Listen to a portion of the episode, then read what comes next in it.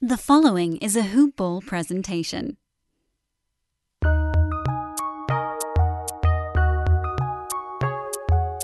Welcome to the Fantasy NBA Today podcast.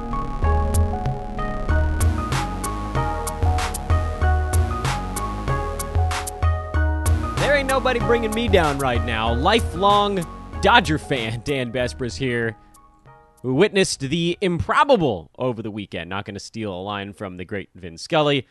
As of yet, they have not yet done the impossible, but listen, guys, I know this is a basketball podcast, but I've been a baseball fan actually longer than I've been a basketball fan. I just happen to find fantasy basketball more entertaining than fantasy baseball. And uh, my my childhood team pulled off a big comeback. They went all Denver Nuggets on the Atlanta Braves and came back from three to one deficit. But again, this is not a baseball podcast, so uh, World Series starts tomorrow. Hopefully, you guys can get in and place some wagers on that with our buddies over at mybookie.ag.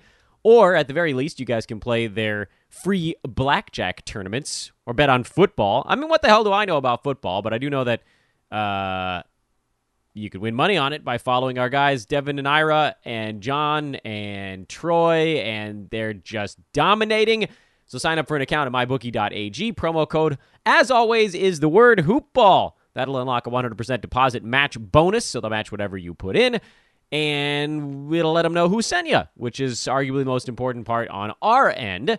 But we're not going to spend too much time on that right now. Uh, I'm going to tell you a little bit later on in the podcast about our buddies at ExpressVPN. We've got some new information on that front. So that'll be a cool little uh, ditty. I've been using it regularly now. You just sort of make it part of your existence. But again, I'll tell you about that a little bit later. Um, and then we'll continue today talking about basically these how storylines are shaping fantasy handicapping going forward. We're going to have a very early industry mock draft coming up probably later on this week, so we can start breaking that down next week. It's pre free agency, so everything will come with a little bit of an asterisk next to it. And then we've got some really cool stuff in the works over at uh, Hoopball for this coming fantasy season. You'll find out about that soon, including uh, draft guide things, changes to premium memberships, new premium offerings. It's really going to be very cool and a lot of fun. And that's what's coming up on today's show. Shout out to Corbin Ford and Brad Harden. Episodes dropping this morning already before I could even hit the record button. Brandon Marcus late last week had Chris Fedor of Cleveland.com who covered Ty Lue with the Cavs. He's talking uh, Tyronn Lue's signing in Clipper Town. So going to the source, someone that saw him as a head coach already. Uh, the new episode from Brad is with Jordan Boatwright talking on the Hawks offseason. Same deal, Corbin and Brad over on NBA Today. That's a Hawks offseason pod. The Heat podcast, Joe Stroman had an episode late last week. Really impressed, by the way, with what these guys are doing. Just churning out content even in the basketball offseason. But let's dive right on uh, where we left off, which was after the Western Conference. We finished up talking about the Western Conference late last week. By the way, I'm Dan Besbris at Dan Besbris on Twitter. This is Fantasy NBA Today. No longer holding the fantasy. We have actual, real fantasy involved. Hmm. Oh, yes. We're back, baby. At least temporarily. Um, what we've been doing, and I think most of you have been listening to the podcast, so I don't want to spend too much time in recap mode. But what we've been doing is analyzing how teams' seasons went and if that means anything for what they're going to do next year. And the answer for a lot of teams is not really. A team like the Mavericks, I don't think what they did this year is going to reflect upon or refract upon what what they do next season with their players. They were pretty good this year. Offensively, they were awesome. Luka Doncic was great. KP was great when he was healthy. You know, they got eliminated by a better team in the playoffs. That's a team that just is sort of slowly on the rise, but they're still a team that wants to do more in the regular season. They're a team that is also worried about their own health, so nothing changes really for them season over season. Um, you could probably make a sim- similar argument to the Timberwolves, although I, I don't think you're going to see tanking quite so hard, maybe just elimination from them. And then on the other side of the ledger, there are teams that there will be changes to their storyline. A team like the Clippers, who now, with a new regime, probably going to be some changes in personnel based on the fact that they have a couple of key free agents, guys coming off the books. The superstars that are basically now in their contract year because they both only did a two year deal. Uh, Paul George, Kawhi Leonard, of course, that's who we're talking about there. That's a team that I think is going to want to show more during the regular season. They saw the advantage of being able to have the higher seed, and certainly with the expectation that teams will be playing their games in their home arenas. I don't know how many fans are going to be there next summer or next late spring, whenever the playoffs happen to be. Uh, they're probably going to want home court. They were 27 and 9 at home this year. That was the best home record in the Western Conference. So there are, to me, that's a team that is going to push through a little bit more. This season, they babied everybody. We knew Kawhi was going to get babied because he has a, a, degenerative muscle issue, so that's sort of a, its own thing. But you know, Paul George never could quite get right getting back from his shoulder stuff, and then it led to leg stuff, and then different leg stuff because favoring one and then the other.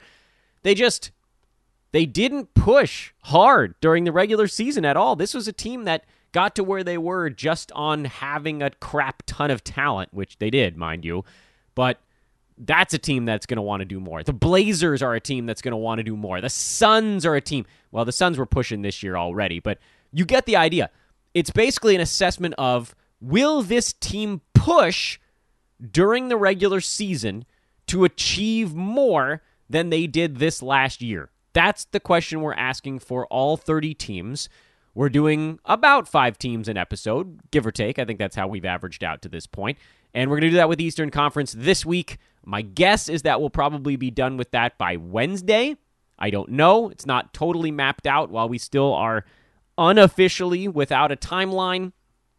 Rumors continuing to circulate that uh, NBA free agency will be the beginning of December and the season will start about a month and a half later. That's not much time with your new squad to get right for the season, but you know, it's a it's a weird year, so something's going to have to give and we'll see what it turns out to be. But as long as we're still sort of floating through this, we don't really know when things are happening time and the NBA uh, and the NBPA continue to negotiate, we are also not really going to have a timeline. So, you know, deal with it. Start at the top. The Milwaukee Bucks. They're a story and a half, aren't they? Sheesh. The Milwaukee Bucks went 56 and 17 this year and sort of clunked their way through the bubble. I don't know if it was because they just they needed home court. I don't think that needs to be the case. They were 26 and 12 on the road, so it's not like they were bad away from home. They were brilliant at home at 30 and 5, somehow not the best home record in the NBA. Thank you to the weird as hell Philadelphia 76ers for that mark at 31 and 4. They were 37 and 7 against the Eastern Conference. They were 19 and 10 against the Western Conference, which I think tells you an awful lot about how the conferences are lined up. The West is still a lot better. Um, and then got into the bubble and had no playoff solution to uh, what the Miami Heat were throwing. The thing about the Bucks is nothing that I saw this year makes me think they need to change anything during the regular season. They were outstanding during the regular season with all of their playoff foibles. You just try not to think about those. They managed to not play their guys a ton of minutes. They managed to go into the playoffs healthy, which is huge. You know, Brook Lopez, dinosaur though he may be, floor spacing big man who is not much of a big man around the rim these days and box out artist. He played 78 games over the course of the the season and the bubble and I think the playoffs. I mean, they got a lot out of him. But let's let's not talk about uh, all of the weird stuff. Let's let's focus on the storyline. The bubble season ended, whatever it was, mid August. Brook Lopez uh, played 68 of their 73 ball games. Giannis missed 10. Middleton missed 11. Some of that stuff was basically just nagging injuries, and they were just like, you know what, we don't really need to we don't really need to hard push these guys in any way. Eric Bledsoe was the one guy on that team that was actually hurt this year. That's why he drifted towards the edge of the top 100. Just wasn't the same. He wasn't. His steals were under one per game. We always talk about in this podcast how can you immediately tell if somebody's not 100% healthy? Look at their defensive numbers and their field goal percent. If either of those things looks way off kilter, you've got your answer. Eric Bledsoe has been a top shelf steals guy his entire career. He averages something like 1.7, 1.8 steals per 36 minutes. Now, I know his minutes were down. He played only 27 minutes a game, which is his lowest since he was Chris Paul's backup for the Clippers uh, eight years ago. But he only played 29 last year in Milwaukee, so only two more. Less than 10% more. So that doesn't that doesn't explain the other stuff. This year, last year, this year, field goal percent took a hit by 1%, which isn't that big of a deal, but he took one less shot, went from 12.5 to 11.5, which, by the way, also the fewest number of shots he's taken per game since he was Chris Paul's backup. Last year had actually been the record setter for him prior to breaking his own mark this year. And then here's the one so scoring was down from 16 to 15. Free throw percent was right at his career mark, which is 79%. Uh, three pointers, he's not going to take a ton of those, so you know you don't get too caught up in that stuff. Field goal percent was a little bit down. Steals from one and a half to 0.9.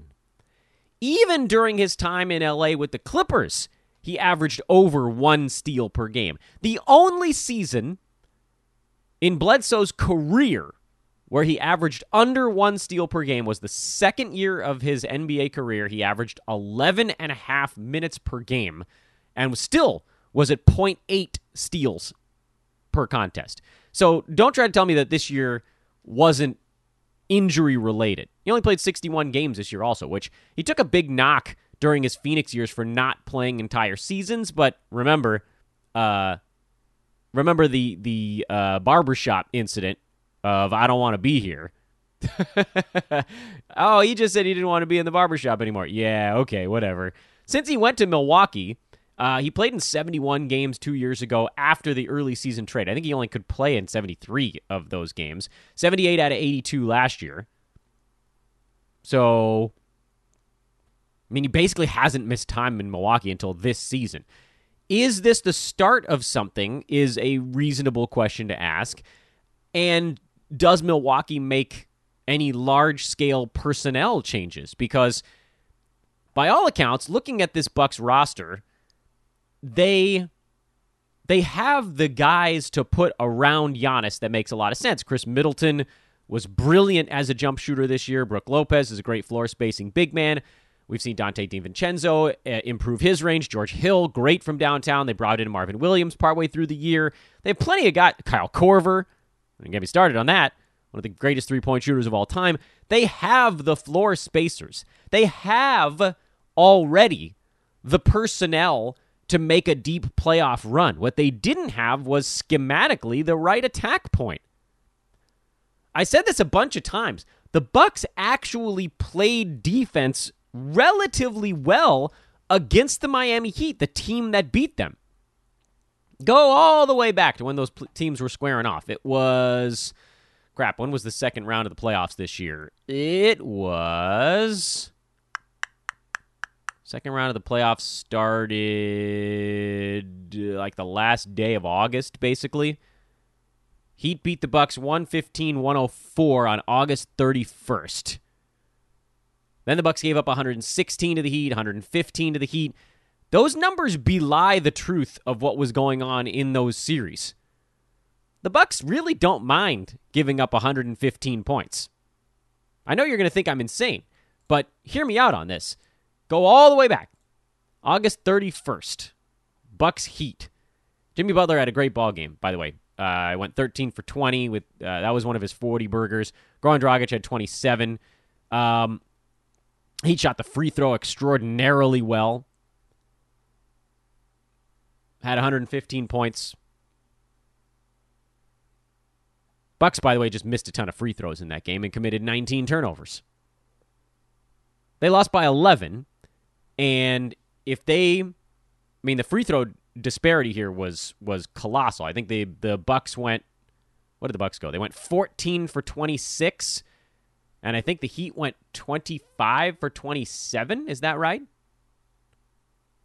Uh, do, do, do, do, do, do, do, yeah. So there's your 11 points right there, plus the three turnovers, plus getting out rebounded in that ball game. Okay, so let's say that defensively they weren't very good in that ball game. Even if you want to make that argument. The next one, they held the Heat to 45.5% shooting. Gave up 32 free throws, which killed them. But the Bucks shot 43.5% in that ball game. The Milwaukee Bucks issue and, and, again, you, you look at these games, you're like, oh, the Heat put up 115 in almost every single game they played. Uh, yeah, I mean that was sort of by design. The Bucks were trying to speed up the ball game because they had no offense when it wasn't. They shot 42% in the next one. So the Heat are able to get out and get these, you know, open court looks off of Bucks misses. And so it looked like Milwaukee's defense was a lot worse than it was. You know what one of the best ways to defend another team is? Make your shot go through the bucket and allow yourself to set your defense.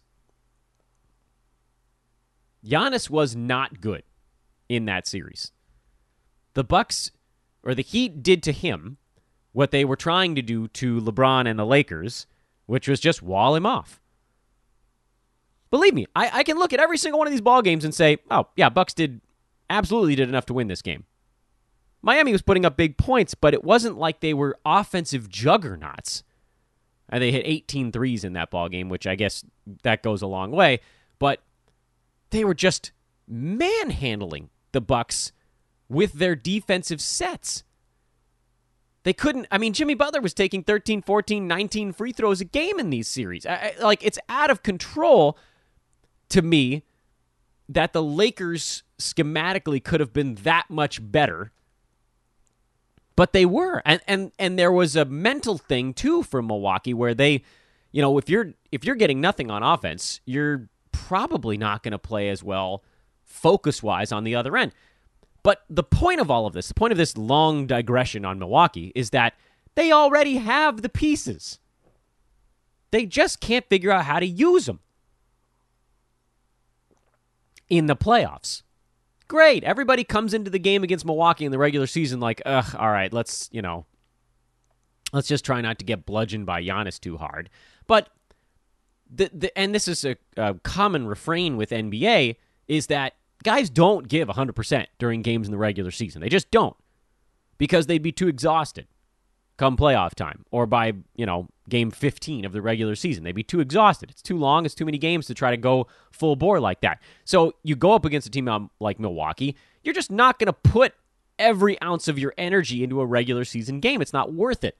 So in the regular season, teams tend to just sort of throw their fastball every night. To steal a baseball metaphor, they're not throwing many wrinkles at the opposition. It's just like, all right, here's our best punch. We're best when we do this on defense, when we drop coverage, when we switch, whatever it happens to be. And you know the Bucks are quite good at exploiting simple stuff. But get into playoff time and they start pre-rotating, packing the paint, not giving Giannis lanes, and he didn't know what the hell to do. It is to me like it's crazy to me that Doc Rivers is gone and Mike Budenholzer is not, or Budenholzer, however you want to pronounce it.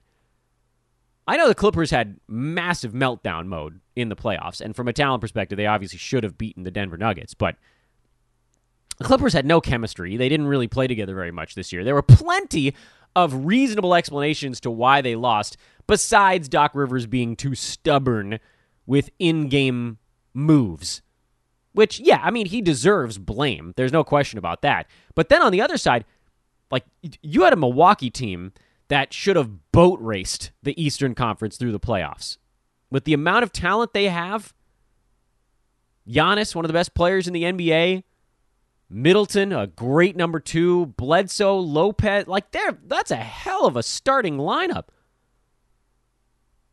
And the Heat just outgamed them. And the fact that Milwaukee lost the same way the previous year to the Raptors and still had nothing, that's the biggest indictment of all.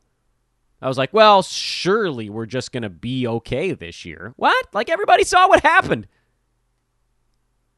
So, rant aside, we come into next season with the Bucks looking down basically the same barrel, which is Giannis is a free agent at the end of this coming year. So this is a bleep or get off the pot moment for them. But the regular season doesn't really matter that much. They they know they're good enough to clobber the East in the regular season, so why push it?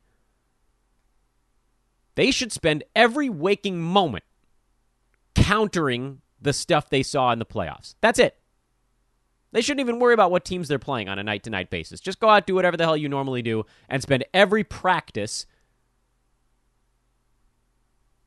with your your B squad, your scout team, just walling off and figure out what the hell to do. Because that that crap is embarrassing. So that said, I'm not super high on the Bucks actually for this coming season. Uh, I think Giannis is going to get rest days. I think his game is actually deteriorating slightly as he gets bigger and stronger and is trying to take more three pointers. Things are coming unglued a little bit. His steals, his blocks are down, threes are up, but that's not why we were drafting him. The free throw thing is is crazy. I mean, if he magically turns that around, then obviously his his value rockets from he was number 20 by the way on a per game basis this year. Barely made the second round. But if he fixes his free throws, he he jumps right back into the middle of the first round again. Middleton is an interesting case study because I think he'll get some days off also, but from a percentages standpoint, I do love what he brings to the table there. I don't see his minutes going up at all from 30 in the regular season. Brook Lopez had another great year when all was said and done. He actually ended up playing better in the bubble that boosted his value a tiny bit, but he was inside the top 50 and they'll use him pretty much the same way season over season. They don't have anybody waiting in the wings there. I think Eric Bledsoe is a possible bounce back guy. Uh, I don't know if his minutes trend up from 27 to 28 or 29, but health would go a long way. And if you take his numbers from this year and you simply add one to two minutes of playing time, then he jumps from top 100 back to top 70. And I think he'll go pretty late in drafts this coming year. And then beyond that, you're not drafting anybody anyway. So eh, the question again is who's pushing on this team? Bledsoe will push a little. He was low this year, and I think he's pissed about it. His health just wasn't there, so he's going to have a little something to prove. Uh, Brook Lopez, nah. I mean, he's just sort of casually floating along. He'll be drafted relatively accurately, I think. Maybe a little bit late because he's kind of boring. Uh, Middleton probably will go around where he belongs. I would be a little cautious there because of missed games, and then Giannis for sure you have to be cautious with. So there's your Bucks breakdown after a long rant. The Raptors were the number two seed in the Eastern Conference this year at 53 and 19. They were the Road Warriors of the East with a one game improved over their home record. Uh, Raptors also were very good in the bubble. They finished uh, 27 and 9 on the road, 26 and 10 at home. Tied for the Lakers, by the way, with the best road record for any team in the NBA at that 18 game over 500 mark. The Raptors are uh, a weird one, and the uh, the thought process there, of course, has to do with who's coming back. Serge Ibaka, Marc Gasol are both free agents. It sounds like Gasol is set to play overseas. Ibaka is going to cost some money. He'll probably have some suitors out there as now a power forward center who can stretch the floor, who does still have some game around the rim, good percentages, doesn't really block shots like he used to, but it's possible that in a different setting, maybe that number comes back a little bit. But right now, the Raptors don't have a starting center. I don't know if they really want to play Pascal Siakam at center against some of the bigger dudes in the NBA. And I know they don't want to play Chris Boucher at center against the bigger dudes in the NBA. But right now, the Raptors have a bunch of guys that have sort of been, you know, steeled by fire in the Raptors' way of play, and that is the Kyle Lowry led play until the wheels fall off. Lowry, 36 minutes a game. VanVleet, 35 and a half. Siakam, 35. Those guys logged monster minutes. OG Anunoby played 30 minutes a game, and I think that number is actually probably trending up season over season. But the question of does this team push? The answer is always. That's just how they play. I would say it would be wise for them maybe not to go so completely insane with pushing their guys to the limit, but they're gonna. That's just how they operate. And guys are going to miss games because of it. Kyle Lowry, he missed 14 games this year, I believe. Freddie VanVleet missed 18 games. Norman Powell missed 20. Siakam, a dozen. Ibaka, 17. Gasol, 30 something. Nope, 28. Sorry. Anunoby just a couple. He was generally healthy this year. But listen, these guys are just going to play so many minutes that they're going to end up missing a game here and there. You have to be okay with that. Luckily, guys like Kyle Lowry are always underdrafted. Norman Powell will probably be underdrafted. Anunoby will probably be underdrafted. I love the Raptors going into next year. I think Anunoby and Norman Powell are set to have really nice years as guys that'll probably post nice percentages, some defensive stats, and will be mostly ignored because, you know, they're not star power names. Siakam's the one guy in the Raptors that tends to go a little bit early because I think there's an expectation for him that he's about to turn some other star corner, but I think this is basically who he is now. He needed to be better in the playoffs, but you know, does that carry over to the regular season? Do we think that he's going to have that chip on his shoulder? Possibly. The Raptors are going to they're basically the Michael Jordan meme, and I took that personally, which by the way is an, that's an hilarious meme. I think it's funny every single time I see it. But the Raptors are that team. They're going to take every game personally, regardless of whether or not it really matters that much. Also of note, I think the Raptors. So I had a I had a different thought on this team. If you had asked me before the bubble, and you did. Well, whether or not you wanted to, you did. Remember when we did our mid mortems back in May and June, and I said, look, I don't like the Raptors to me seem like a team that could trade Kyle Lowry. They could potentially go young and start kind of a semi rebuild around Pascal Siakam if they re sign Freddie VanVleet, which I, I have to imagine they're going to be trying to do, but there'll be other suitors out there. I would have thought that was the direction they were going because they were still very good this year. They were still very good this year. But I thought, looking at their future, I thought you were looking at a team that was headed in the wrong direction because the leader of the team, and Kyle Lowry, is on the wrong side of his prime. He's still putting up nice numbers, but he is going to trend down. Ibaka is trending down. Gasol is trending down. You had Freddie VanVleet, who is trending up with a bigger role, but it, was unclear, you know, how much he was going to be able to do. Siakam, I think he's pretty close to, to maxing out on on what he's gonna do on a floor. And then you know you got nice role players in Anunoby and Powell, but look before the bubble, I was like, look, stack that team against Milwaukee, and this is probably the last year where they have a chance.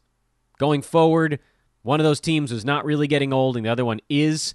And before the bubble, I said it. I think Toronto's looking towards maybe rebuilding a little bit. But then the bubble happened, and the Heat just outgamed everybody, and the Raptors were a couple of shots away from uh, playing Miami in the Eastern Conference Finals. And now all of a sudden, I'm looking at it like, hmm, these teams are not afraid of Milwaukee, nor should they be anymore. If they were, you know, there are probably a few teams that were, but the Raptors never were and everybody suddenly in the Eastern Conference is like, wow, there's a there's a clear path to the finals. The Heat just made it to the finals with Jimmy Butler, Bam Adebayo, and some really clever role playing and some really smart basketball. And so a lot of these teams are like, damn, you know, a couple of really good players on our team. We play some good ball. We could go to the finals. So two, three months ago, I thought the Raptors were going to blow it up. That's, that's not maybe fair. Not blow it up because they still have a bunch of really interesting young players, but you know, not quite championship level. If they were to say trade Kyle Lowry and not bring back any of their big men, if you trade Kyle Lowry, you know you're not going very far. This Raptors team is not going very far. He's their he's their leader. He's their heartbeat. But now, if I'm the Raptors, I'm really considering just making another run at it. Who knows what could happen? You run into the Clippers, Lakers in the finals. What if AD has a bigger injury? What if Kawhi doesn't seem quite right? Raptors are very good on the road, as we talked about. They they are smart. They have heart. They would have had just as good a shot as Miami or better if they were in the finals against the Lakers this year. So now I look at this Raptors team and I'm thinking, I was afraid before of drafting Lowry and I was really excited about drafting all the other guys because I figured, you know, they had a shot to step into some really large roles. But I, I, think this team might just run it back. They may try to bring back Serge Ibaka and run it back, or they may just bring in some other big man to step into that spot and play Pascal Siakam at the five a little bit more and you know, see a little bit more Norman Powell get out and run a little more, OG Anunoby at the four a little bit more. I still think they're a really interesting fantasy team, but I, I think I have to put I have to put a little bit more positive weight behind Kyle Lowry as opposed to before where I was honestly a little nervous that he might get moved midseason. But the Eastern Conference is wide open, as we saw in the bubble. Let's do the Celtics and see where we're at on the clock here. Um, Hmm, what are we about? Geez, we're already a half an hour into this thing. Uh, for the Celtics, this is a perfect opportunity to remind you guys that today officially is Express VPN Day here at Hoopball. Oh, yes, it's October's special. Three extra months on your Express VPN package. Get a 12 month membership, and they will give you 15 months. That's right, an extra season, extra quarter year I don't know what season would be. I guess if you signed up now, you would get the uh, fall season for free next year, something like that. Uh, so ExpressVPN, the way to do it is to go to expressvpn.com slash hoopball. I say again, expressvpn.com slash hoopball. And you can get an extra three months of the ExpressVPN membership for free. Support this show. Watch what you want and protect yourself at expressvpn.com slash hoopball. It's really, really cool. It's so you can't get nailed with blackouts. It's so you can watch Netflix and appear to be in Canada. I mean, like, it's all these things where the, the internet tries to squeeze you and you can unsqueeze yourself. And if you're just into privacy, that's worth it alone. You can just sign on. I'm in Los Angeles. I could just sign on the Los Angeles VPN, and then no one will know what I'm up to. Not that I have anything to hide, but like, I don't want Big Brother watching to see when I'm buying peanut dog treats. Which I, I say that because I actually legitimately did do that this morning for my dog. Like I don't need I don't need to be tracked like that. I don't need targeted ads for my next bag of peanut dog treats. So go there, get it. It's affordable and your privacy is worth it. ExpressVPN.com slash hoopball. You don't have to enter a promo code if you go to that special link. ExpressVPN.com slash hoopball. Check it out immediately. The Celtics. They're an interesting bird, aren't they? Huh. Where do we begin with Boston? Um, well, they certainly pushed the Heat to the limit. Jayson Tatum turned a corner this year. He's now a superstar. He's a bona fide superstar in the NBA. Kemba Walker took a massive step back, injury and role wise, with Boston. Gordon Hayward was fantastic. Dealt with injuries, though, missed a bunch of time. Marcus Smart was very good, also dealt with injuries. Jaylen Brown was solid, also dealt with injuries. And we had the emergence of our friendly neighborhood fantasy superstar, Daniel Theis, who on nine points per game, somehow managed top 80 value on the entire season. I love it. There's a lot going around right now about the Celtics maybe signing a center during free agency, which does worry me a little bit. I'll admit it. Because if they bring in a center, that's going to be someone to be to play in front of Daniel Theis, But it's not like they have a whole bunch of money to throw around. Celtics have one of the biggest payrolls in the entire NBA right now, with Kemba Walker due $34 million next year. Gordon Hayward expected to opt into a player option for $34 million. Jaylen Brown's making $23 million a year. Marcus Smart at $13.5 mil. Jayson Tatum is on the final year of his first contract. He's set to make $10 million this coming season, and then he's going to get real damn expensive the year after that. Uh, Daniel Theis has a non guaranteed contract, but I'm sure they're going to pick that up. And then the only contracts that might come off the books, Enes Kanter has a player option for five mil. He may go into free agency.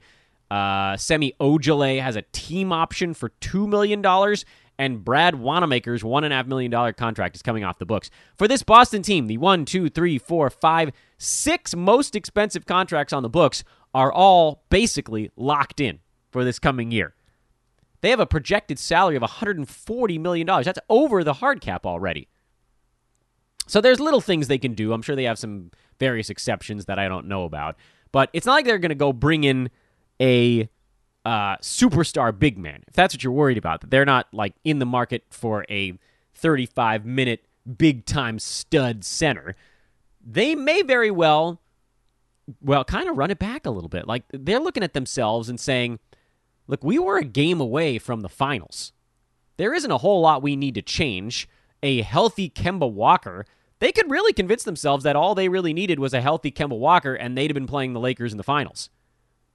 Or a fully healthy Gordon Hayward, who, mind you, was close, but not quite there they, like they had the stuff to get there. By all accounts, they were the more talented team, and they just they sort of were one piece shy. I would think maybe a little more wing defense would get the job done for them.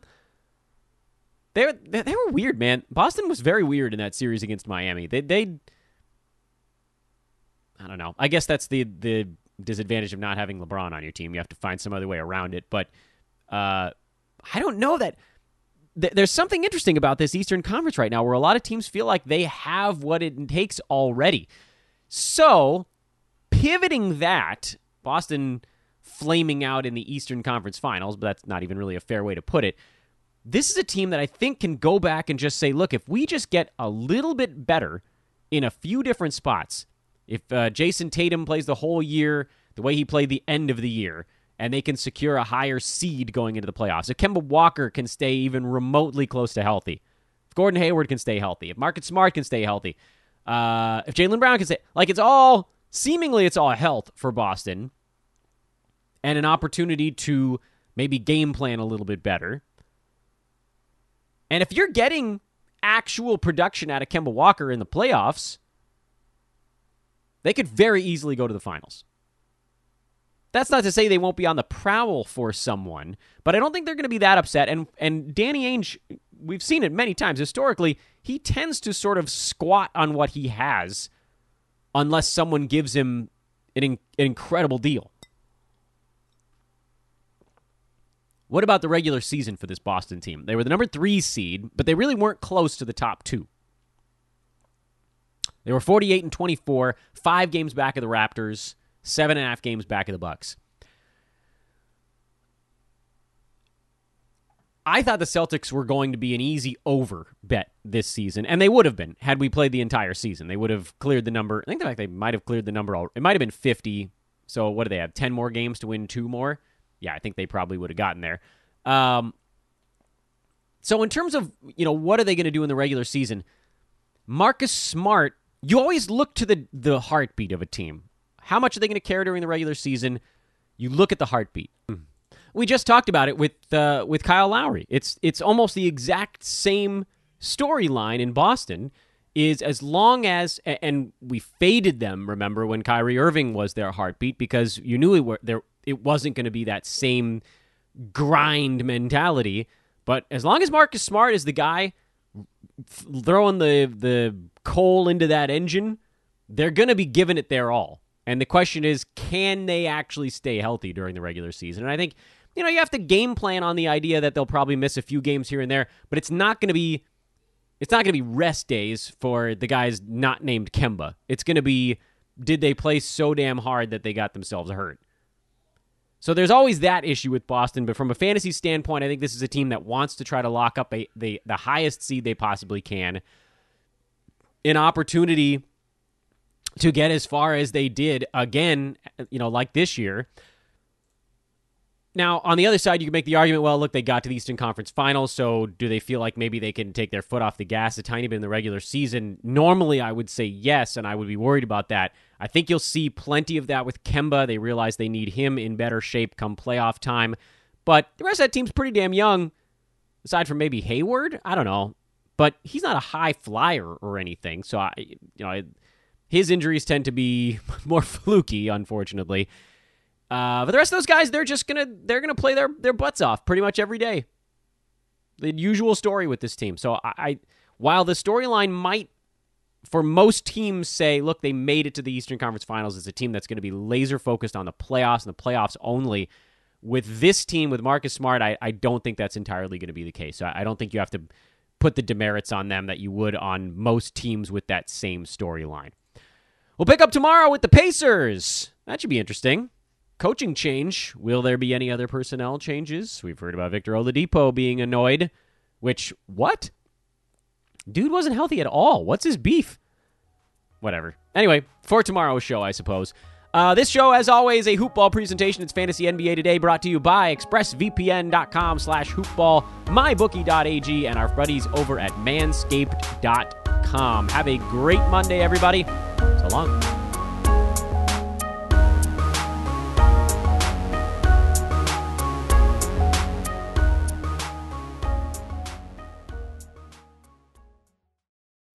This has been a Hoop Ball presentation.